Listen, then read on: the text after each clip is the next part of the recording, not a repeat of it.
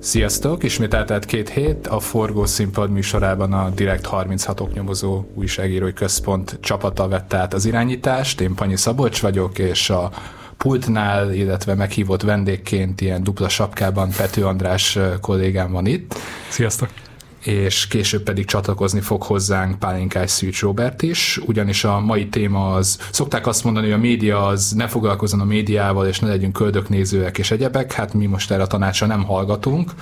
úgyhogy itt a klubrádió körüli uh, sajnálatos események farvizén kicsit azt gondoltam, hogy beszélgessünk arról, hogy mi lesz itt az elkövetkező egy évben, mennyire tudunk mi még akár újságíróként, akár sima hírkövető állampolgárként tájékozódni majd a választási kampányban, mennyire fognak még létezni független médiumok, és hogy az egész tíz éves történet, ez a uh, sztori, ami 2010-ben indult, vagy hát nem tudom, hogy 10-ben indult, ezt majd az András el fogja mindjárt mondani. Uh, hogyan jutottunk idáig, hogyan jutottunk odáig, hogy gyakorlatilag, és akkor ezt talán nem árulok el nagy titkot, amikor mi a Direkt 36-nál valami jó sztorit írunk, akkor egyrészt itt a Tilos Rádión a műsorunkban minden két hétben erről be tudunk számolni és tudunk beszélgetni, másrészt tehát a Klubrádió minket meg szokott keresni, a munkatársainkat, hogy röviden meséljük el ezt a történetet. Tehát a, a mi történetünk, amiket mi feltárunk és online megírunk, az el tud jutni egy sokkal nagyobb közönséghez, köszönhetően ennek a két rádiónak, amivel lehet, hogy nem sokára csak egy lesz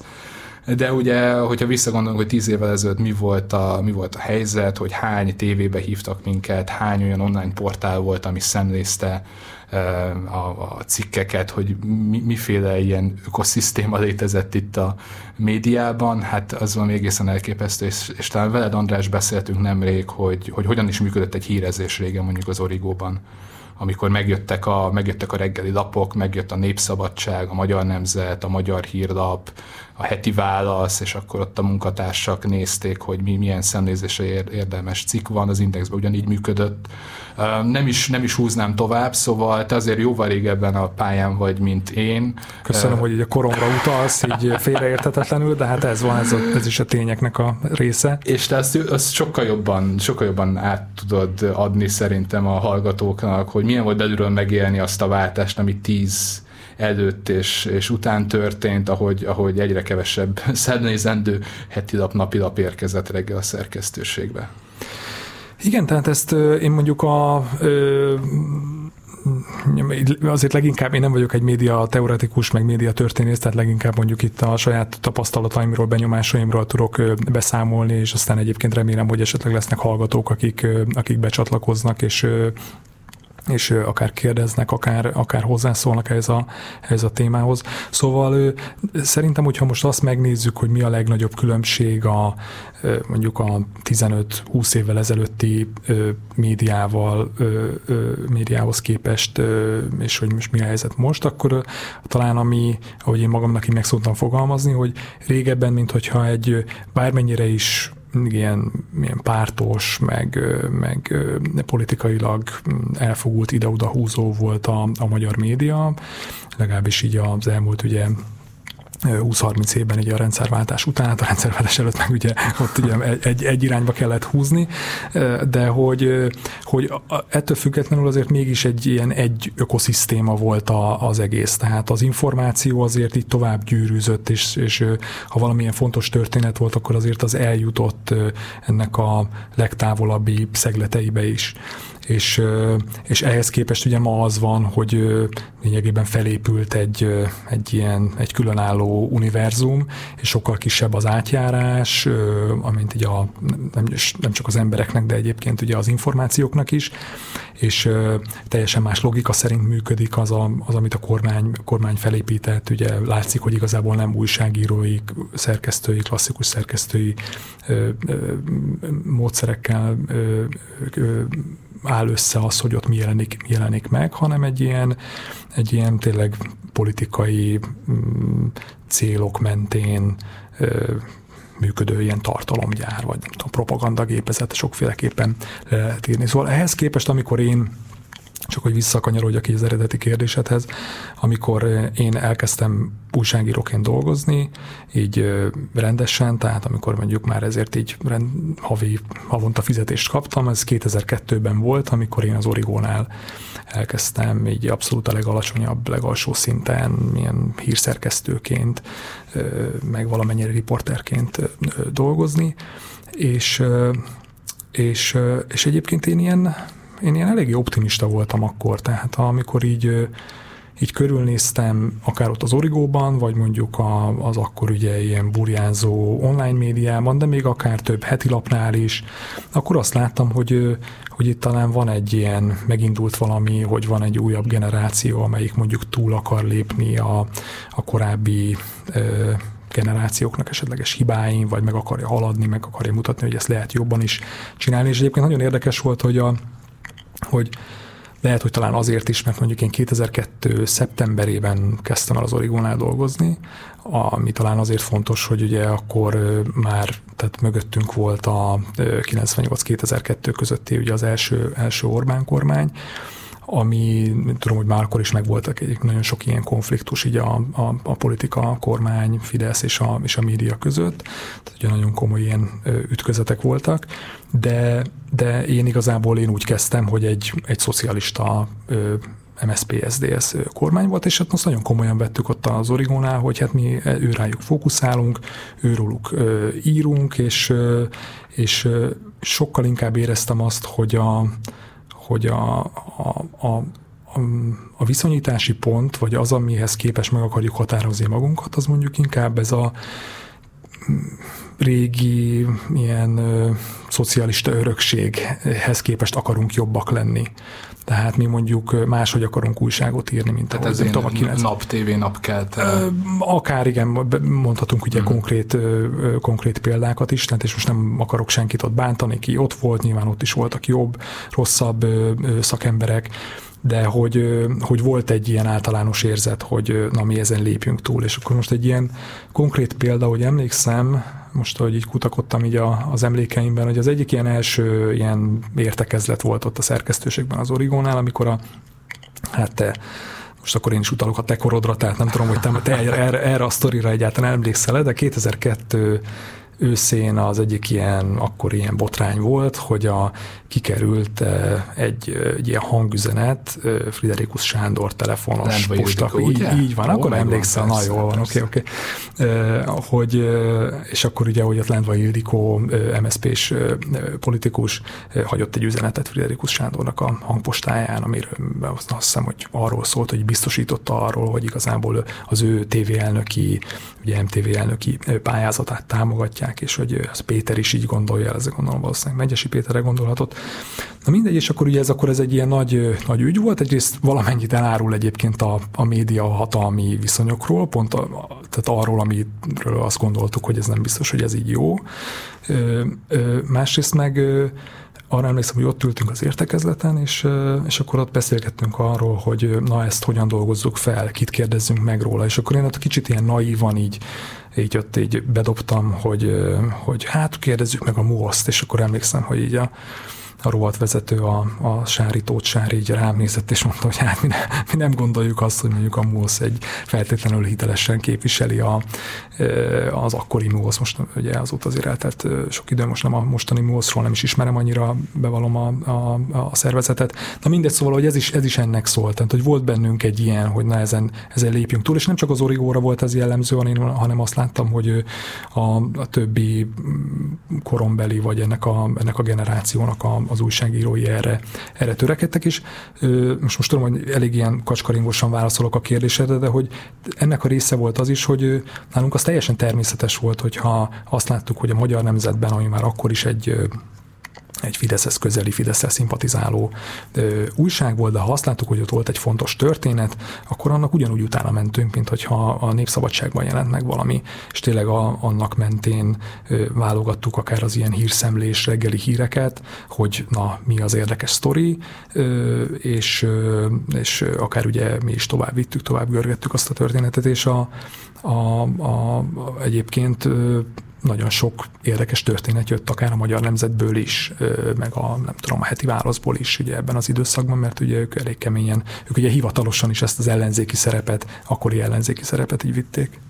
Igen, egyébként ez tök érdekes, hogy mondod, mert nekem is beugrottak azért, nem Torkos Matild volt abban az időszakban, talán még ott a, a Magyar Nemzetnél voltak az anyagik, az egész D209-es sztori, meg utána is több komolyabb ilyen értesülés, scoop, sőt oknyomozó anyagok is voltak, és hogy milyen szomorú, hogy miközben ugye arról csomót beszélünk, hogy itt a, a kormánytól független oldalon, vagy hát a kormánytól független média körében hogyan dőltek be a szerkesztőségek egymás után, de hogy azért az is egy szomorú sztori, hogy egy magyar nemzet milyen szinten eljelentéktelen lett egy olyan lap, ami egykor játszott valamilyen szerepet a médiában, és ahogy mondod, tehát hogy reggel azért nyitottuk ki, mert hogy voltak benne sztorik. Igen, persze sokszor láttuk, hát hogy hát nincsenek milyen, igen, hogy, igen, benne, hogy, hogy, nem, igen, hogy nem, nem, persze sokszor láttuk, hogy na hát ez a sztori, ez mondjuk nem tudom, elfogultan van megírva, meg sokszor úgy ki kellett így hámozni, hogy na mi ebben mondjuk a, a konkrét idézhető tény,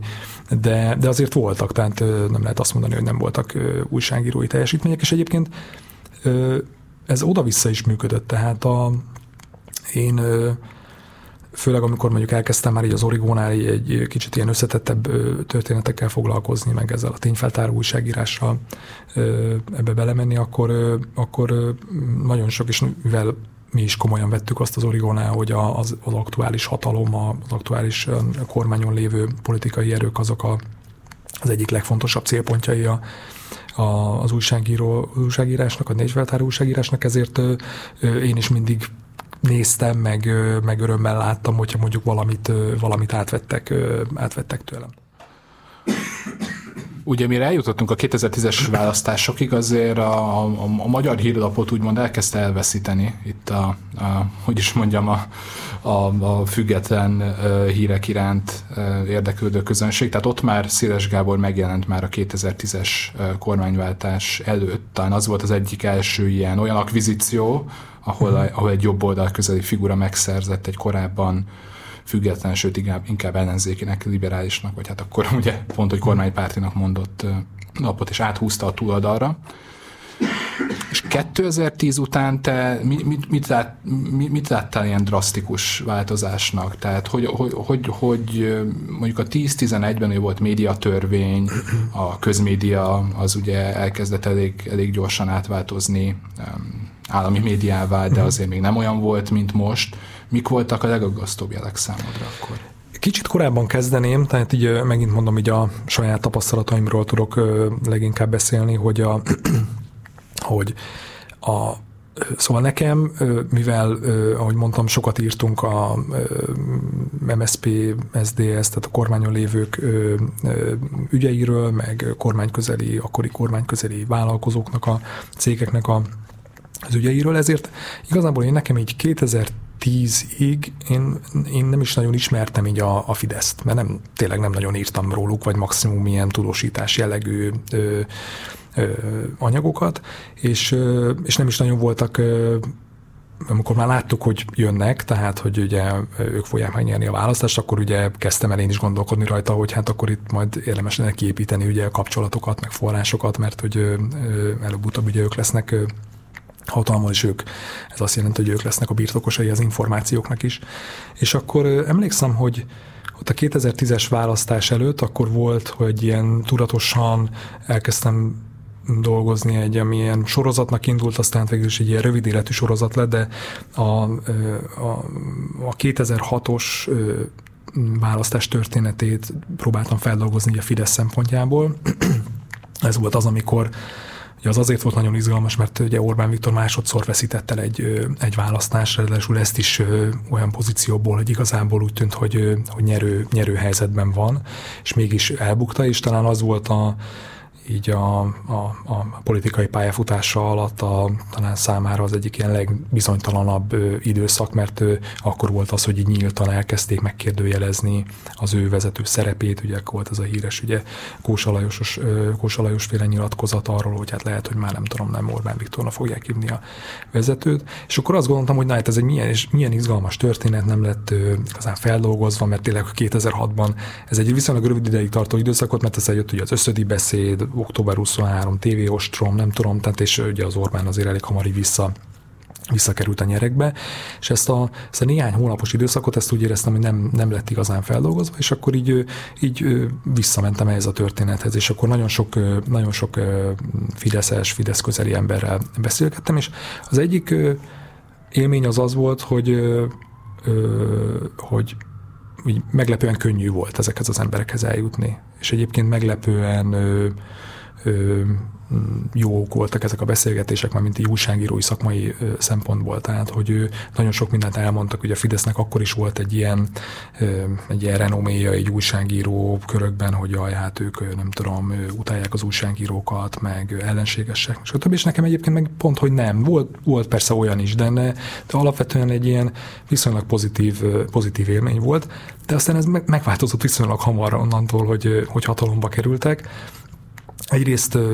a nem vert olyan óriási hullámokat az a, az a cikk, illetve egy ilyen kétrészes kis mini cikksorozat volt, de azért az kiderült, hogy így Fidesz belül azért így felfigyeltek rá, mert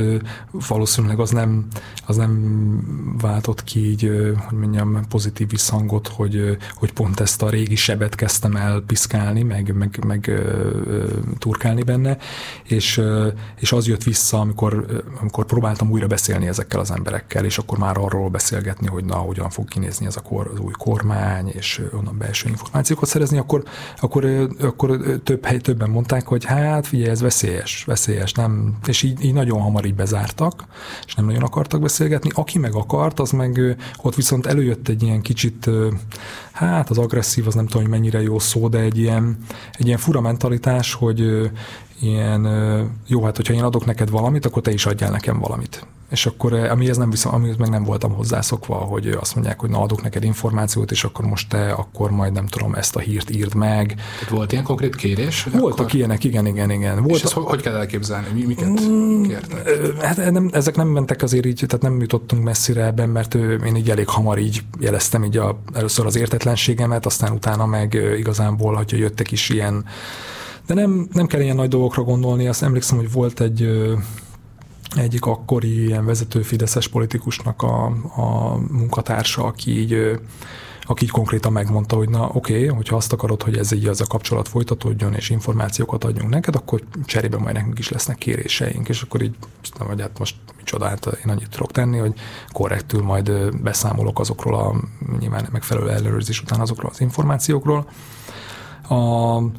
másik, na, másik esetre, amire megemlékszem, akkor meg ilyen, egyébként ilyen elég ilyen ártatlan hírekkel így jöttek, hogy na nem tudom, van egy ilyen esemény,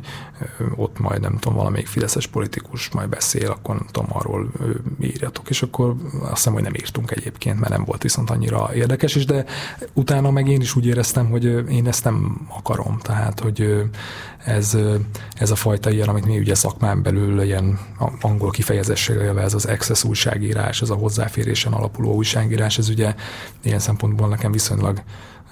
rövid. Tehát ahol az számít ugye, hogy legyen jóban a forrással, legyen jóban a politikusokkal, cserébe ők adnak neked úgymond nem annyira fontos információkat, de te, te kapod meg először, viszont ezért cserébe te nem írsz meg adott esetben számukra kínos dolgokat. Ja, nem, nem, nem, pont, nem, pont, nem pont erre gondolom, hát ilyet, ilyet meg aztán főleg nem csinál, nem csinálunk, meg nem csináltunk, meg nem csinálnánk, tehát nem, inkább ez, hogy mondom, volt ez a kicsit ez a kupec hozzáállás, hogy na jó, én adok neked valamit, ő tudta, hogy az értékes, az az információ, ugye nagyon nagy információ éjség volt abban az időben, most itt ugye 2010-ről beszélünk, amikor hmm. tényleg jön egy új kormány, nagyon radikálisan új hozzáállással, elképzelésekkel, és akkor tehát azt ők érezték, hogy ez annak van értéke a belső információnak, de azt én meg abban nem voltam partner, hogy, hogy mondjuk itt ilyen kupeszkedjek ezzel, és azt mondja, hogy jó, viszont hogyha meg ő meg azt mondja, hogy na majd írjak meg valamilyen kis sírt, nem tudom milyen rendezvényről, akkor azt meg, azt meg megírjuk, és Szóval ez volt az, ami kicsit ilyen előzménye volt annak, ami számomra abban, hogy na, itt ez nehezebb lesz, mint ahogy, mint ahogy gondoltam. És akkor a, ez aztán később még, még tovább romlott, abban az időben még azért ilyen 2010-es első, tehát első éveiben még emlékszem, hogy mondjuk akár ilyen háttérbeszélgetéseket azért jóval könnyebb volt leszervezni, akár vezetőbb politikusokkal is, ez most már jóval, jóval nehezebben megy, ezt saját példám is, meg másoktól is hallom, nem, nem lehetetlen, de mondjuk, de mondjuk nehezebb. Ez talán nem, nem független attól, hogy közben felépítették ezt a maguk univerzumát, ezt az ökoszisztémát, amiben is úgy érzik, hogy nincsen szükség arra, hogy na most ennek meg ennek vagy annak az újságírónak információt adjanak. Mi, mi érdekem fűződik ahhoz, hogy leüljek egy, egy újságíróval, aki ráadásul nem is a még ha mi egyébként korrektek vagyunk, meg tárgyilagosak, meg minden, de, de nyilvánvalóan nem vagyunk a barátai, mint ahogy senki másnak nem vagyunk a barátai. Szóval ez így, ez így, ez így bezárult. És a, a az, amit meg ugye mondtál, hogy, hogy, a, hogy volt ez a szisztematikus átalakítás, meg átvétele a különböző addig ilyen független, független műhelyeknek, hát ez igen, ez, ez megtörtént viszonylag, viszonylag gyorsan. Hol érezted azt, hogy, hogy az, a, az a típusú magabiztosság, meg agresszivitás, aminek azért már voltak jelei korábban, az, az valami új szintet ért el? Ugye a, ahhoz hozzá voltunk szokva, hogy, a, hogy vannak politikusi, hát egy politikusok vagy politikusoknak a munkatársai azok, azok kifejezik a nem tetszésüket, tehát ez egy, ez, ez, ez egy része, a, része az újságírói munkának, ezt szerintem ezzel együtt, együtt kell élni. Tehát nekem tényleg voltak két miniszterelnöki interjú után is, két különböző miniszterelnök volt, de mind a kettő így a, hát mindegy, végig is el is mondhatom erre, olyan sok nem volt, de mondjuk a Gyurcsány meg a, a Bajnai után is volt, hogy a, az ő munkatársai azok itt konkrétan üvöltöztek, tehát tényleg ilyen, ilyen, ilyen fejhangon ö, volt ez egyik személyesen, a másik meg, ö, másik meg telefonban, mert hogy valami, valami nem tetszett nekik, szóval, hogy ez így ez így része a munkának, és ezzel szerintem nagyon sok más újságírónak is volt ilyen tapasztalata. Ugye az a nagy különbség, amikor a, a, ez, egy, ez egy kívülről érkező nyomás, vagy ö, valamiféle nyomásgyakorlási kísérlet. Vagy csak olyan, ventilálás, mondjuk. Vagy igen, ö, vagy pedig ö, volt olyan is, hogy azért olyan is eljutott hozzánk még a mondom 2010 előtt, ahol mondjuk ö, tettek olyan ö, megjegyzéseket bizonyos szereplők, hogy ö, politikai szereplők, hogy na, hogyha mondjuk ezt a témát nem csináljuk, akkor ö, akkor majd jöhetnek, hogyha leállunk arról a bizonyos témáról, akkor mondjuk több hirdetést fogunk kapni, vagy szóval, hogy voltak már akkor is ilyenek, de ami akkor ezt így elég nyugodtan tudtuk azt mondani, hogy nem, tehát nem is foglalkoztunk vele, meg amikor üvöltözött a, az a politikus munkatárs, akkor is csak így néztünk rá, hogy jó, hát akkor majd mikor fejezed már be. Ugye a, a különbség, ami aztán olyan 2013 környékén, 2013-2014-ben ugye így elkezdtünk észlelni, az az volt, amikor, amikor ez a nyomás már, már nem csak kívül a szervezeten kívül, az Origón, az Origó kiadóján kívül létezett, hanem ez belül is megjelent. Tehát amikor elkezdtünk olyan kéréseket kapni, és már nem, már nem üvöltöző politikusi vagy kormányzati tisztviselőktől, hanem, hanem a saját vezetőinktől, hogy, hogy ezt csináljuk, vagy ezt ne csináljuk, vagy akkor az, arra az már sokkal nehezebb mit kezdeni, mert akkor már tudod, hogy házon ott belül, már, házon belül és, és nem tudsz, illetve tudsz nemet mondani, de annak következményei lesznek, hogyha nemet mondasz. És ugye itt ebben a konkrét esetben ez, ez tényleg ez már ez ugye elég sok szó volt erről, de így röviden ugye össze tudom foglalni, hogy a 2014 elején volt, hogy elkezdtem foglalkozni azzal, hogy találtam néhány olyan utazását Lázár Jánosnak, amikor így a, a, a többi ilyen kormányzati tisztviselő utazáshoz képest így szokatlanul nagy összeget költöttek, így hotelszámlákra elsősorban Másrészt, ami meg egyébként érdekes volt ezekkel az utakkal kapcsolatban, hogy nem tudtunk semmit arról, hogy mi történt. Tehát általában azért, amikor Lázár János egy miniszteri szint, rangú tisztviselő volt, tehát ő, hogyha mondjuk valahol elutazott, külföldre annak valamiféle nyoma van, tehát arról legalább egy minisztériumi közlemény, vagy egy fotó, vagy valami, és ezekről meg semmi zéró. És akkor nyilván ugye beindul az újságírói kíváncsiság, és amikor meg egyébként azt éreztük, hogy, a, hogy nem akarnak válaszolni még a legalapvetőbb kérdésekre se a, a kormány részéről, sőt olyan üzenetek jönnek különböző ilyen ilyen összekötő, közvetítő figurák részéről, hogy ne is próbálkozzatok ezzel, mert nem fogunk rá válaszolni,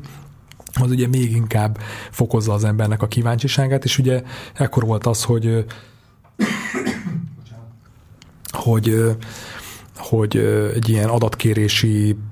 tehát az, az eredeti, ez egy adatkéréssel indult ez a történet, és akkor azt ugye peresítettük, tehát hogyha nem akar válaszolni ugye az adatnak a gazdája, ebben esetben ugye a, korm, ebben az esetben ez a kormány volt, akkor el lehet menni bírósághoz, és ott kezdődött igazán az a, az a belső nyomás, amikor a,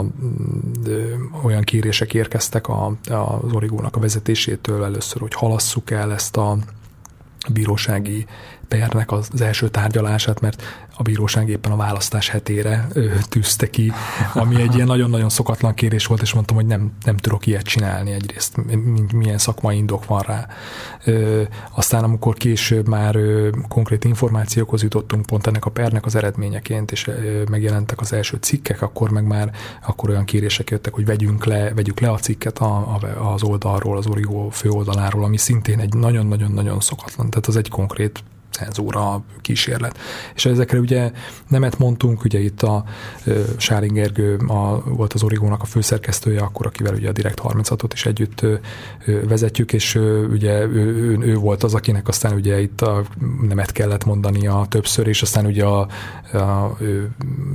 őt távolították el lényegében ennek az ügynek az eredményeként, tehát ugye a hivatalos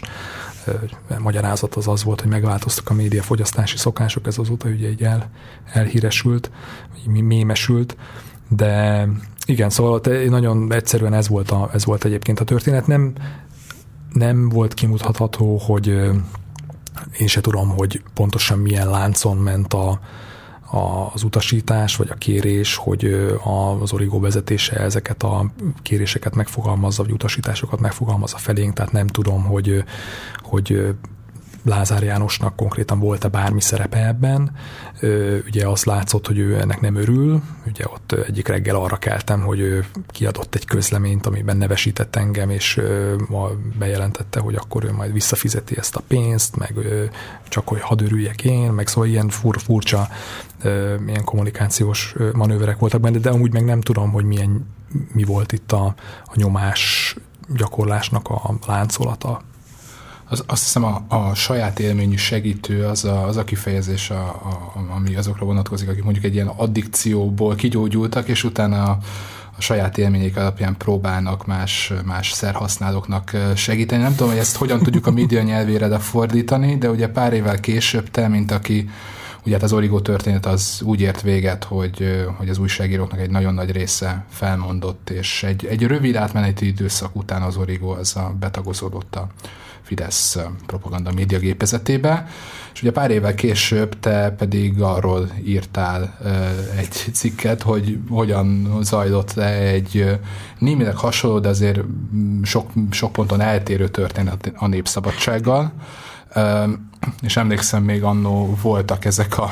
ezek az ilyen nagyon morbid ilyen összehasonlítgatások, hogy akkor most mi a jobb, hogyha, hogyha valaki rögtön meghal, mint a népszabadság, vagy így zombiként tovább él, mint az origó. Um, mi volt ez a népszabadság sztori, amiről ugye te, te hosszasan írtál, és mit tudtál így utólag kihámozni, hogy ez mennyiben, mennyiben volt ugyanennek a trendnek a része, mi volt a hasonlóság, és akkor utána uh-huh. majd még, ha megérkezik Pálinkágy Szűcs Robi, akkor beszélünk egy, egy újabb uh-huh. veszélyeztetett fajról itt a, a Magyar Független Rádiósról is, hogy rájuk milyen sors vár. Először is ugye a, valóban én, én is én voltam az egyik szerzője annak a cikknek, tehát amit a Népszabadságról írtunk 2016 őszén, nem sokkal azután, hogy ugye konkrétan be, beszántották őket, de egyébként az egy ilyen csapatmunka volt, ugye direkt 36-nál gyakran van ilyen, hogy közösen dolgozunk fel valamit a Szabó András meg a Fabok Bálint kollégáimmal közösen készítettük, és pont a, az elgondolás az, az és én azért is érveltem amellett, emlékszem, hogy ezt, ezt csináljuk meg, ezt dolgozzuk fel, pont így a saját az origós élményből kiindulva, hogy, hogy az origóról is, amikor ugye a, a Gergőt elmozdították, meg mi felmondtunk, meg tehát nagyon, sok, nagyon sokat cikk megjelent arról, hogy azokban a hetekben tele volt ezzel a magyar sajtó, meg a nemzetközi sajtó, meg minden, tehát nem, nem akarom azt mondani, hogy nem kapott elég figyelmet az ügy, de egyébként én éreztem azt, hogy, hogy nem lett igazán feldolgozva, összerakosgatva, egyben elmesélve az a történet, miközben egyébként meg én is ugye így, így, így, benne léve, vagy benne, benne átélve ezt a, közben megérkezett a Robi is, a, tehát abban a történetben Robi valamelyik erre az oldalra, hogy itt a Hello. Szia, Robi éppen, a, éppen az origó történetet éljük újra, vagy nem ez most már népszabadság, úgyhogy igen, úgyhogy közeledünk, közeledünk feléd,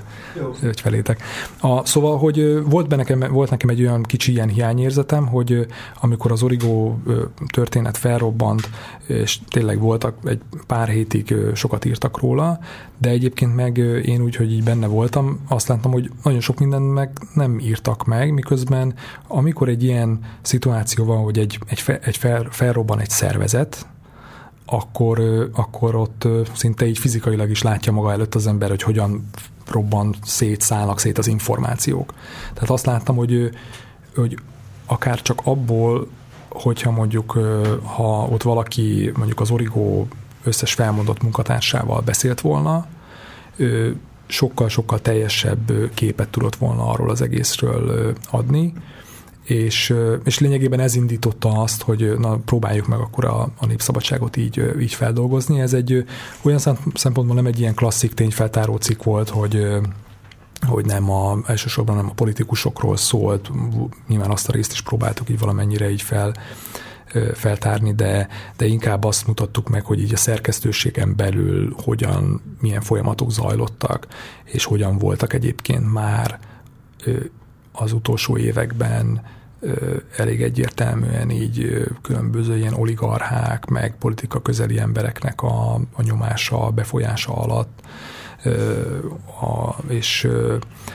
és, és egyébként hogyan volt ez a, ugye ez egy ilyen hirtelen halálnak tűnt, meg sok szempontból az is volt, mert ugye az egész szerkesztőséget is ugye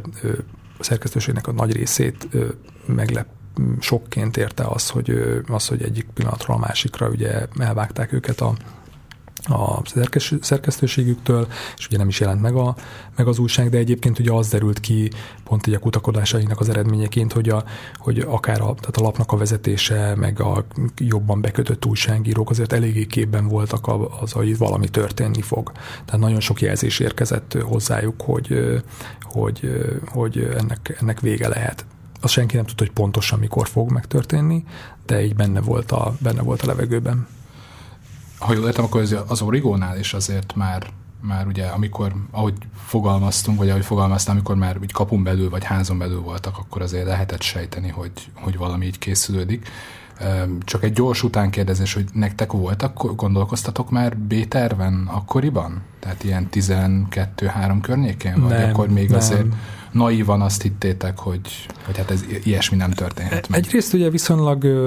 tehát viszonylag gyors volt szerintem így a, a mi esetünkben, meg én mondjuk én nekem ott ki is maradt pont egy ilyen hosszabb időszak, mert én 2012-13-ban egy ilyen másfél évig én, én külföldön voltam, az Egyesült Államokban voltam egy ösztöndíjra, és ott tanultam, meg dolgoztam, tehát amikor elmentem 2012-ben, akkor még nem voltak ilyen jelek. Amikor visszajöttem 2013-ban, akkor már a Gergő volt a főszerkesztő, na mondjuk ő azzal fogadott, hogy na itt vannak érdekes, érdekes folyamatok, de úgy voltunk vele, hogy és akkor ugye ő, ő kért, hogy legyek a főszerkesztő helyettes, és akkor ugye sokat beszélgettünk, meg nagyon sok mindent ugye elmondott nekem, hogy, a, hogy, hogy akkor már lehetett érezni, hogy ez már nem az az origó, amit, amit én ott hagytam másfél évvel, másfél évvel korábban, de nem, nem gondolkodtunk abban, hogy, hogy B-terven, vagy hogy csináljunk valami mást, a, és nem lehet, hogy naivak is voltunk, de azért mondjuk érteni kell, hogy azért az egy más, más közeg volt akkoriban. Jó, azon már túl voltunk, hogy a, a közmédiát azt, azt így a kormány így a kontrollja alá vette, még egyébként még az se volt annyira durva, mint amilyen most, tehát egyébként az még azért egy nagyon sok más ember volt benne, de, de az, az a folyamatnak az a része lezajlott, és igazából ilyen magán média ellen még nem indult igazi roham, meg nem hmm. döntöttek be, más az Origo volt az első ilyen, és ezért igazából ilyen precedens se volt, hogy na mire, mire lehetne, mire kellene készülni. Ugye a Klubrádió esetében viszont már évek óta, azért így a, a hallgatóitokat, szervusz Robi, akkor Szervusz. még egyszer, és a kedves hallgatókat. Köszi, hogy csatlakoztál hozzánk. Tehát azért a Klubrádió már egy, már egy jó ideje fölhívja a hallgatói figyelmét arra, hogy itt, itt valami veszély van. Tehát ez, ezt már érezni évek óta. Hát ezt folyamatosan érezni, tehát hogy hogy a, a, ugye akkor, amikor én 2002-ben kerültem oda a, a, a klubrádióhoz, akkor ugye 2001-ig voltam az Estefemnek a, a főszerkesztője, akkor volt egy ilyen egy ilyen Lex Répás is műsor, aminek az lett a vége, hogy engem eltávolítottak a, a rádióból, és, és aztán sokáig így nem is akartam rádiózni, és akkor Bocskai Zsolt megtalált, hogy, hogy amikor kirúgták az összes estefemest, hogy, hogy bukkanjunk föl a, a klubrádiónál. Tehát mi 2002-ben kezdtünk el ott dolgozni. És és aztán egy ideig így jól működött az, meg, meg volt minden, ter, folyamatosan terjeszkedett a rádió, egyre több vidéki frekvenciát tudott bekapcsolni, mint tudom én, 18 helyen voltak olyan adók, amelyek sugározták a Klubrádió műsorát, és aztán eh, szép lassan ezeket így elkezdték visszavágni, elkezdték elveszíteni a frekvenciájukat, vagy elkezdtük elveszíteni a vidéki frekvenciáinkat, aztán volt olyan, hogy az összeset elvesztettük, hogy akkor kellett eh, kimenni a, az utcára, és akkor voltak ilyen komoly tüntetések a 95.3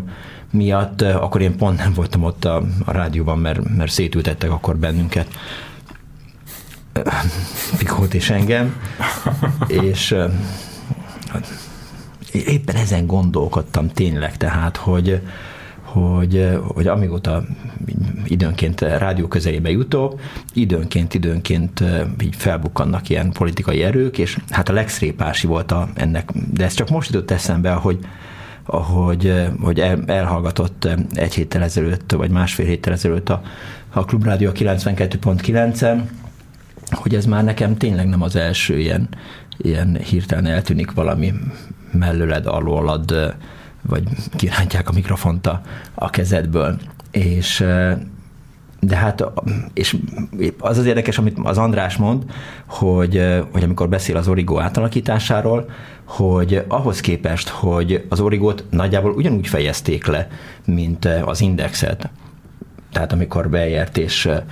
és Nádorit eh, kirakták a, az origóból, de valahogy eh, hogy az nem, nem, nem ütötte át a, a küszöbet. Mindenki azt gondolta, hogy ja, hát megváltoztak a médiafogyasztási szokások, hát most ez van. Hát, tehát. Akkor, akkor, még azért nem volt annyira, te ugye most egy, egy korábbi eseményről beszélsz, amiről igen. ugye, amit ugye nem érintettünk. Ugye 11, 11, 11, ben igen, igen, amikor így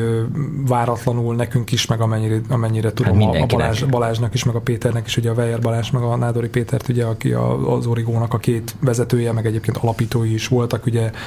egyik napról a másikra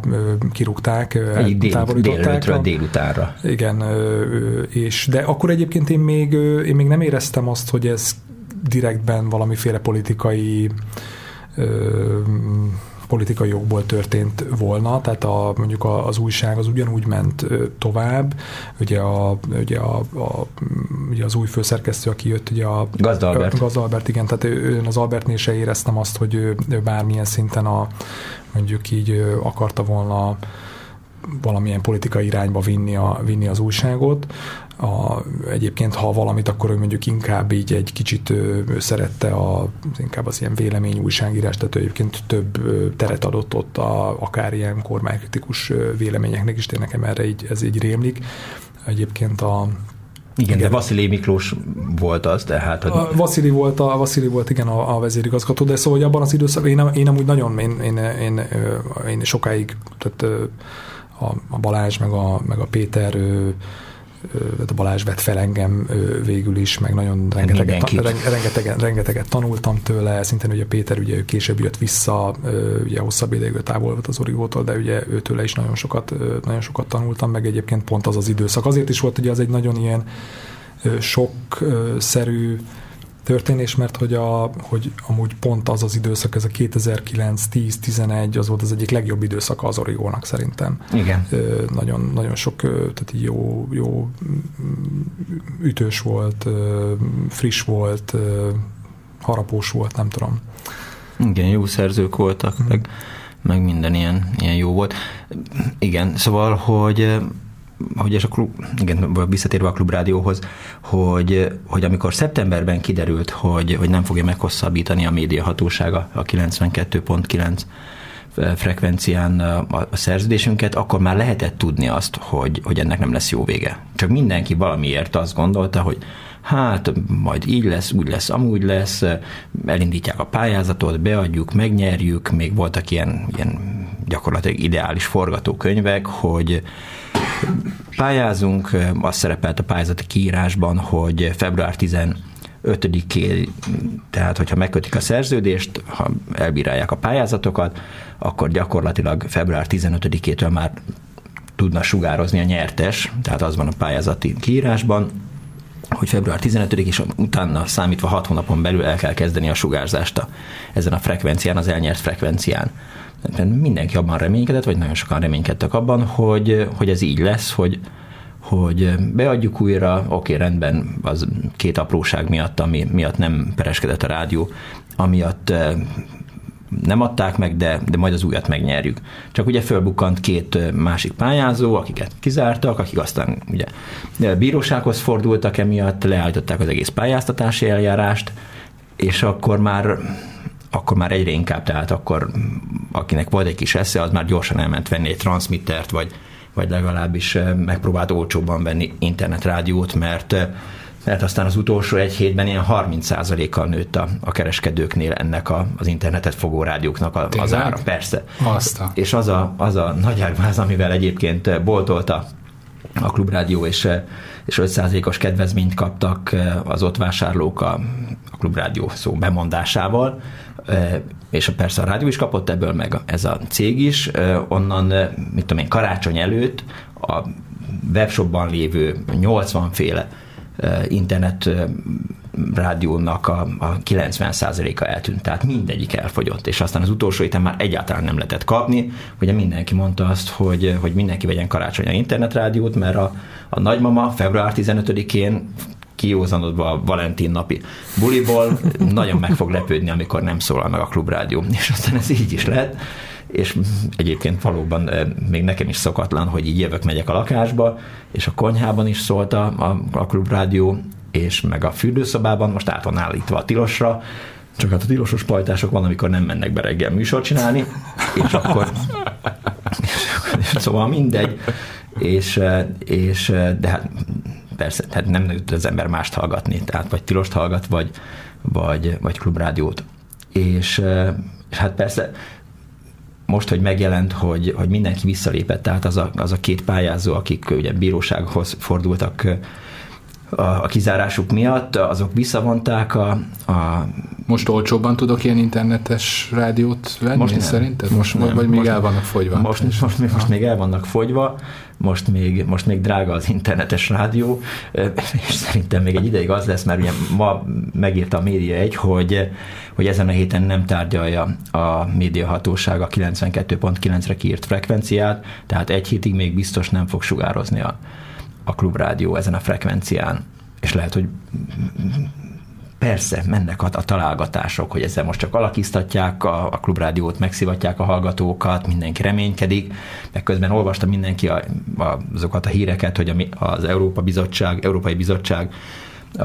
a nagykövethez fordult, a nagykövethez kormányhoz továbbította a levelet, a médiahatóság levelet írt az Európai Bizottságnak, hogy ó, hát nagyon jó a klubrádió, és igazából már oda akarnánk adni a frekvenciát, csak hát még egy kicsit várniuk kell Szóval van, aki optimista, azért azt mondom, hogy... Te, te úgy érzed egyébként, hogy ez a, ez a típusú, nem is tudom, nemzetközi hírvelés, igen. ami volt, hogy ez hatott? Én azt gondolom, hogy igen. Hm. Tehát, hogy ami nem hatott a Magyar Tudományos Akadémia felszámolása, a Népszabadság, az Index esetében, tehát az a fajta nemzetközi széles nyilvánosság, vagy, vagy vagy megmozdulás ebben az ügyben, az úgy látom, hogy klubrádió ügyében az, az jelentős. Tehát azért az amerikai külügy ritkán szokott szóvá tenni ezért bábországokban frekvenciával kapcsolatos gondokat, de hát azért a, a külügyi szóba is szóba hozta a klubrádiót. Azt hiszem, hogy, hogy ezt nem gondolták egyébként a, a, a fennálló tehát akik ezt a döntést meghozták, azok, azok nem gondolták, hogy ekkorát fog szólni a, a klubrádió, ugye. Persze kérdés, hogy mekkorát szól, és, és hogy persze beszéltem én is, volt műsorvezető társammal, Pikóval, 8. kerületben vagyunk, és és vele is beszélgettünk sokat arról, hogy vajon mi lesz, hogy, hogy, hogy bukja a rádió a frekvenciát, vagy mi lesz a vége, és, és ez időnként így változott, hogy jó, hát Orbán úgy van vele, hogy, hogy elvesztette a fővárost, mindegy, legyen klubrádió, aztán persze kiderült, hogy oké, okay, elvesztette a fővárost, de az inkább ne legyen. És hát most nem tudom, hogy mi lesz. Most milyen a hangulat egyébként? Tehát gyászoljátok magatokat? Nem, dehogy. Dehogy. Tehát, Van egy ilyen felszabadultságérzés, hogy most már minden mindegy, vagy, a, vagy, nem, vagy nem, már az optimizmus nem, nem, uralkodott el rajtatok, hogy, ezek nincsenek. Hogy, hogy Amerika visszaadja a frekvenciát? Nem, nem. Tehát, tehát amit így soroltál, ez mind-mind nincs az van, hogy, hogy persze így reménykedtünk,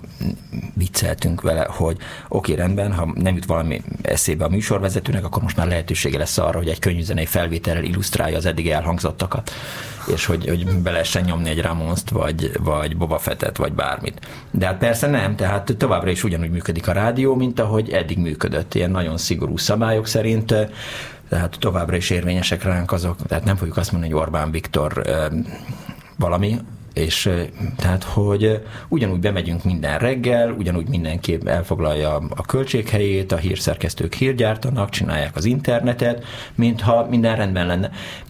És egyébként rendben is van, tehát egy ilyen olyan felfogozott érdeklődés van, tehát akkor a reklámot biztosította az elmúlt egy hét a klubrádiónak, hogy most azok is elkezdtek klubrádiót hallgatni, akiknek életükben eszükbe sem jutott az, hogy klubrádiót Erről számot el tudsz szárolni, vagy arányt számot, hogy hányan szoktak át, hogy online hallgassanak titeket? Hát nem, mert hogy, hogy korábban, mit tudom én, általában naponta olyan 5-6 ezer ember hallgatta interneten keresztül a, a a klubrádió adását, amikor volt FM 92.9. És aztán ez ugye fölúrik 15, 18, 25, 30-ra, tehát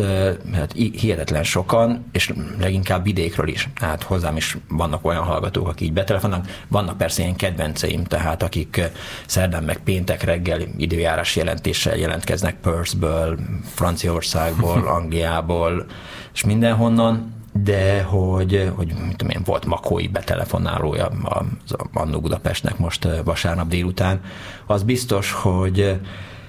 Persze ezt is gyakorolni kell, mert, mert azok a kedves hallgatók, akik eddig rádión hallgatták a rádiót, és ott volt a telefonjuk, és betelefonáltak, azoknak most furcsa az, hogy betelefonálnak, szólítja őket a műsorvezető, és ők az internetrádiót hallgatják, ami nagyjából három percet késik, tehát soha nem fogja azt, a, azt hallani, amit egyébként a a műsorvezető kérdez tőle, tehát vagy legalábbis én ezzel a problémával így, így találkoztam. De egyébként mindenki nagyon jól érzi magát, és és mindenki azt gondolja, hogy, hogy tök jó. Tehát egy ilyen új kihívás, meg, meg új lehetőség az, hogy, hogy, hogy így csak interneten keresztül jelenünk meg. Amivel még itt Andrással a beszélge, amiről beszélgetünk Andrással, az az, hogy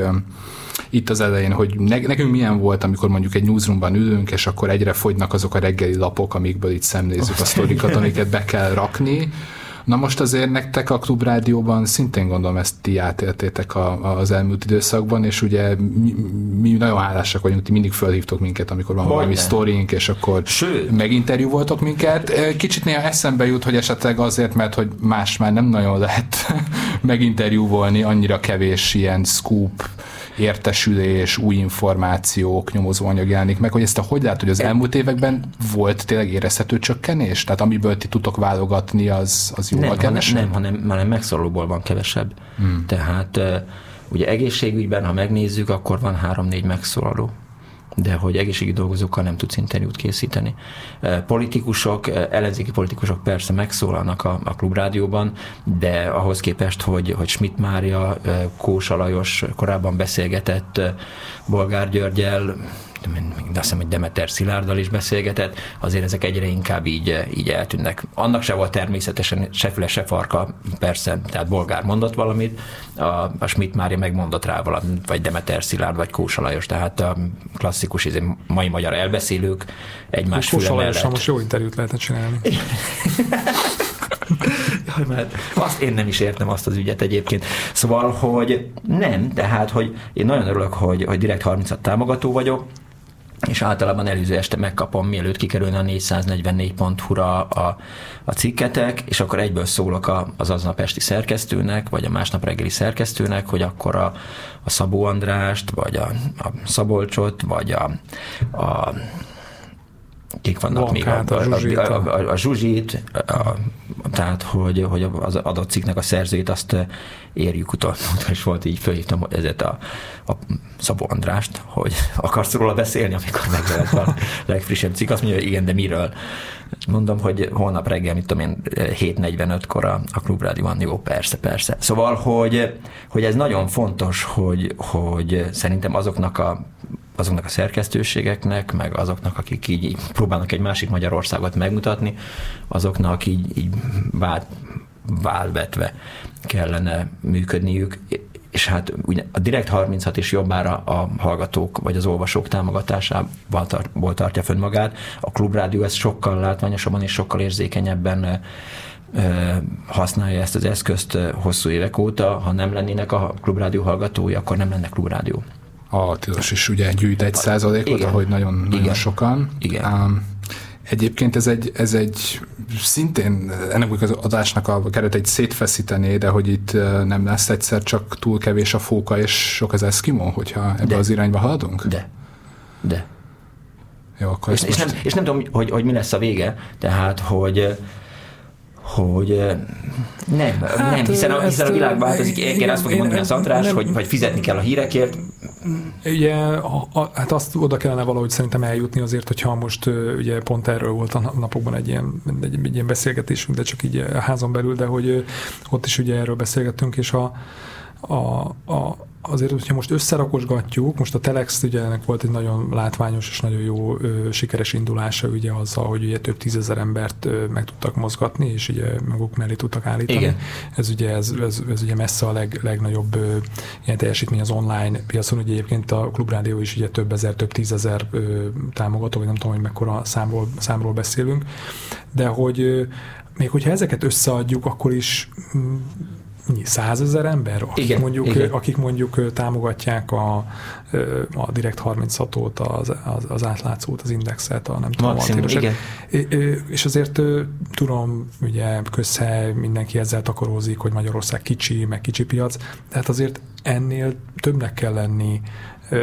azoknak a, tehát annak a, annak a tömegnek nagyobbnak kell lennie, aki mondjuk hajlandó, hajlandó áldozni. Hajlandó erre áldozni, aki fogyasztja. Mert közben meglátjuk egyébként, hogy ha már is internetes médiumokról beszélünk, akkor ugye egyébként ugye több százezres, akár milliós látogatottságról beszélünk. Persze nem mindenki a, nem tudom, a közélet iránt érdeklődik, stb. De szóval, hogy a, azért bízunk benne, meg az, azért kell dolgozni, meg azért kell erről beszélgetni, hogy, hogy a fókák száma növekedjen, Igen. és akkor hogy ugye a torta nőjön, és akkor mondjuk több, több eszkimónak jusson szelet, hogy ezt a képzavart ezt teljesen összebonyolítsuk. Azt nézem, illetve hogy, hogy azt látom, tehát a, a klubrádió támogatóinak száma olyan jelentősen az elmúlt években nem változott. Tehát, hogy, hogy nagyjából az a 10 ezer, 10 valahány ezer ember támogatja jelentős összeggel a 1000 forinttól, a,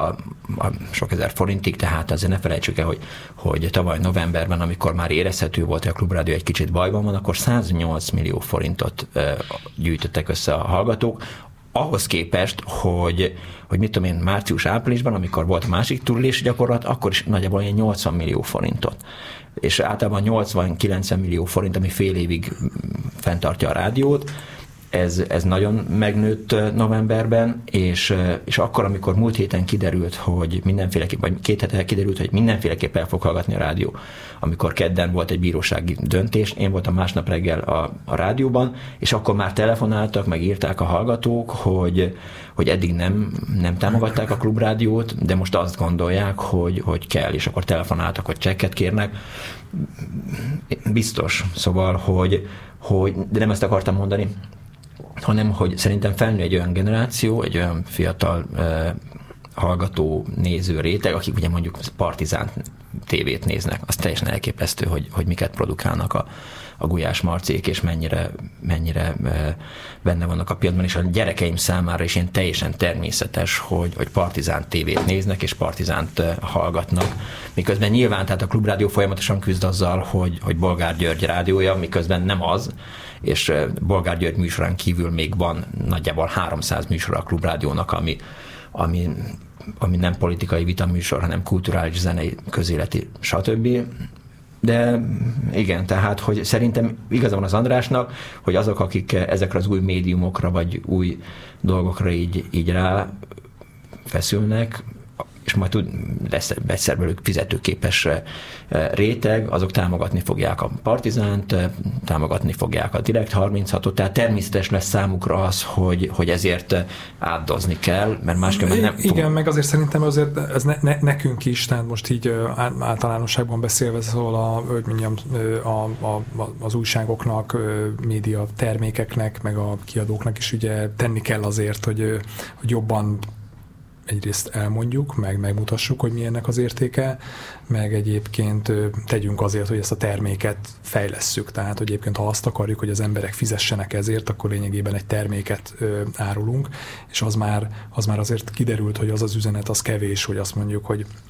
jaj, hát veszélyben a sajtószabadság ö, ö, támogast. Tehát szerintem ezzel, ezzel valószínűleg szerintem most uh, nyilván ez csak egy ilyen saját uh, vélemény, meg megérzés, de hogy uh, valószínűleg ennek a, ennek a korlátait már elértük. Igen. Tehát ahhoz, hogy mondjuk uh, itt növekedjen tényleg a, a fókák száma, ahhoz, uh, ahhoz ennél többre, többre van szükség. Uh, És hát próbálkozik is mindenki, tehát hogy, hogy mindenki hangos tehát podcastokat kezd el gyártani, több-kevesebb sikerrel, jól, kevésbé jól, de, de mindenki azt mondja, hogy jó, akkor adjatok pénzt, hogy még több videós tartalom legyen, még több hangos tartalom legyen, még jobb legyen valami. De ez szerintem, ha, ha fejlesztik ezeket a médiumokat, akkor ezzel sem baj nincsen. Ugye itt közben azért elég erőteljesen követ, közeledik a következő választás és a kampányidőszak. Van egy kambodzsai nagyon jó újságíró ismerősöm, aki azt szokta mondani, hogy Kambodzsában a választások előtt indul a vadászidénye az újságírókra. Um, ja, hogy aranyos drága új Péterre, amit mivel most a Pest is látszok? Hát amikor mi változunk át fókává, és az eszkimó az inkább egy ilyen, nem, nem eszkimók jönnek, hanem mondjuk a nem tudom, szovjet expedíciós csapatnak a tagjai és gépfegyverrel kezdenek vadászni a fókákra. Szóval szerinted hány, hányan érjük meg mi, mi 2022 áprilisát, és hányan érjük meg mondjuk 2022 júniusát? Mire számítottok, mi lesz itt a következő időszakban? Melyik diktátor volt, aki azt mondta, hogy a szólásszabadságot tudom garantálni, de a szólás utáni szabadságot nem? hogy én optimista vagyok, szóval nem, hát az a feladatunk, hogy, hogy így működjünk, csináljuk a dolgokat,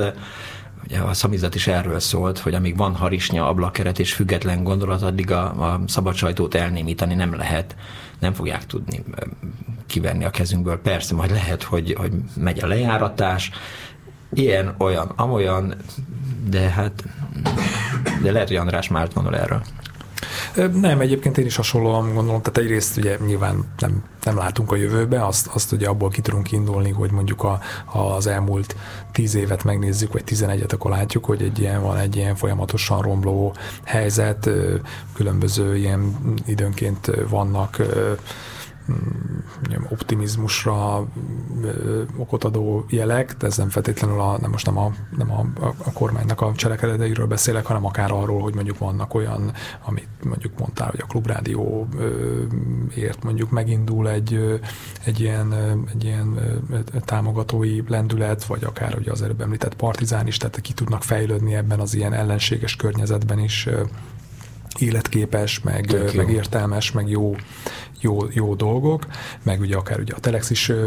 ugye szépen el tudott indulni, de, de az ugye nem lehet elvonatkoztatni attól, hogy közben meg van ez a tartósan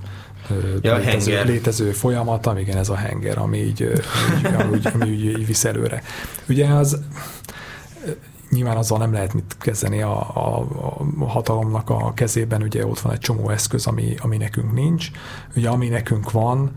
az az, hogy a mi idézőjelben hatalom az, a, az ugye a, a hallgatóktól, a nézőktől, az olvasóktól van. Tehát ő, ő feléjük kell szerintem mutatni, hogy ennek, amit csinálunk, ennek van értelme, ennek van értéke, ezt igazából nekik, nekik, nekik csináljuk. Egyébként mindig egy pont egy választási kampány, az egy, az egy lehetőség is, tehát a, igen, valószínűleg biztos csúnya lesz, meg biztos lesznek újságírók elleni ilyen lejárató kampányok, meg támadások, de egyébként meg egy minden választási kampány egy óriási lehetőség a média számára, hogy megmutassa, hogy mit tud, hogy mennyire, mennyire tud információt szerezni, mennyire tudja azt jól tálalni, mennyire tud egyébként tárgyilagos lenni. Ugye reméljük, hogy azért még van a közönségnek egy jelentős része, amelyik mondjuk vevő arra a fajta ilyen klasszikus tárgyilagos kiegyensúlyozott újságírásra, Igen. ami ugye egyébként ugye a Nagyon fontos kérdés. Leg, leg, legnagyobb áldozata ennek, a, ennek az elmúlt 10-11 évnek. Nagyon fontos kérdés kezdett el pedzegetni András, tehát hogy hogy lehet-e politikai pártoktól függetlenül azoktól meglehetősen nagy távolságot tartva tartalmat létrehozni, médiumot működtetni, az ő, tehát pontosan látjuk, hogy, hogy az ellenzéki pártok támogatása ezekkel a médiumokkal, médiumokkal kapcsolatban igazából semmit nem használ, tehát hogy, hogy nem, a, nem attól lesz nek ezek a médiumok jók, mert valaki nézi, vagy felbukkan benne, hanem azért, mert azok a szerkesztők, akik ezt így, így lapátolják, azok, azok értik a szakmájukat, értik a munkájukat, és erre figyelnek. Szerintem az egyik legszomorúbb dolog, hogy ha, ha belegondoltak, a 22-es kampány lesz az első, amikor mondjuk egy jobboldali szavazó, az aki olvassa a jobboldali lapokat, tájékozik a közmédiával, stb., az egy tűzfal mögött lesz teljesen. Azért 18-ban még ott volt az egész Simicska médiabirodalom, még ott volt egy jobboldali magyar nemzet, ami azért kritizálta, nyilván elég erőteljesen támadta a kormány, de volt egy jobboldali olvasótábor, amin keresztül még úgy átszivárogtak ügyek, sőt, hát ugye a Kósa Lajos, hogyha már szóba került, az egész Csengeri asszonyos sztori az, az, az, az onnan indult. És ugye beszéltünk erről, hogy van, nem tudom, tízezer támogatója a Klubrádiónak, ugye a Direkt 36-nál is több mint 2500-an talán már vannak a, az egyedi támogatóink, de hát ott vannak azok a milliók, akikhez se a Klubrádió, se a Direkt 36 nem jut el. Hogyha a Klubrádió interjút készít Szabó Andrással, hát az se fog eljutni hozzájuk, tehát ilyen típusú, hogy is mondjam, elszeparálódása a, a Fidesz támogatóinak, akiket a kormányzat berakott egy ilyen média tűzfal mögé, ilyen eddig még nem volt. Igen, de elképzelhetőnek tartod azt, hogy, hogy hogy elképzelhetünk egy jobboldali szavazót, de hogy, hogy a jobboldali szavazó sem gondolhatja azt, hogy, hogy amit olvas a, a magyar nemzetben, vagy, vagy, vagy megkap a Fidesz hírlevélben, hogy az, az igaz. Tehát, hogy szerintem én nem, de hát csak mondják neki a szomszédok, vagy csak hallja, hogy de figyelj már, tehát, hogy, hogy nézzél már, nézzél már rá 444-re, vagy nézzél. Itt van egy internetrádió. nem is az, hogy nem, nem, nem az internetrádió a fontos, hanem az, hogy azok a tartalmak, amik fent vannak az interneten, tehát, hogy, hogy lehet létezni ezért hülyén, de hát annak mi értelme van? Hát ez mondjuk, igen, e, e, nem vagyok ezt kellően így felvértezve, meg nem tudom, ez lehet, hogy valamilyen egy valódi politológus is kellene, hogy ezt így, ezt így rendesen így körüljárjuk, de hogy valószínűleg van egy olyan része a szavazói bázisnak, amelyik egyébként 2005-ben se, még hogyha úgy állt hozzá, hogy ha el is jutott hozzá ez az információ, azt mondta rá Zsigerből, hogy hát ez, ez hülyeség, ez kamó, ez a kommunistáknak a nem tudom, találmánya, de inkább szerintem ugye az a kérdés, hogy, hogy azok a szavazók, akik, akik nincsenek ennyire betokozódva, akik nincsenek ennyire zsigerből így a, így a kormány vagy a Fidesz mellett, de mondjuk így akár mondjuk nem is érdeklődnek annyira így a politika iránt, hogy ő, ő hozzájuk hogyan, hogyan jut el, mert ugye ebben ez, amiről beszéltünk ugye a műsor elején, meg később is, tehát az, hogy ugye ez, a, ez, az, ez, a, ez az ökoszisztéma így felépült így a kormány ö, ö,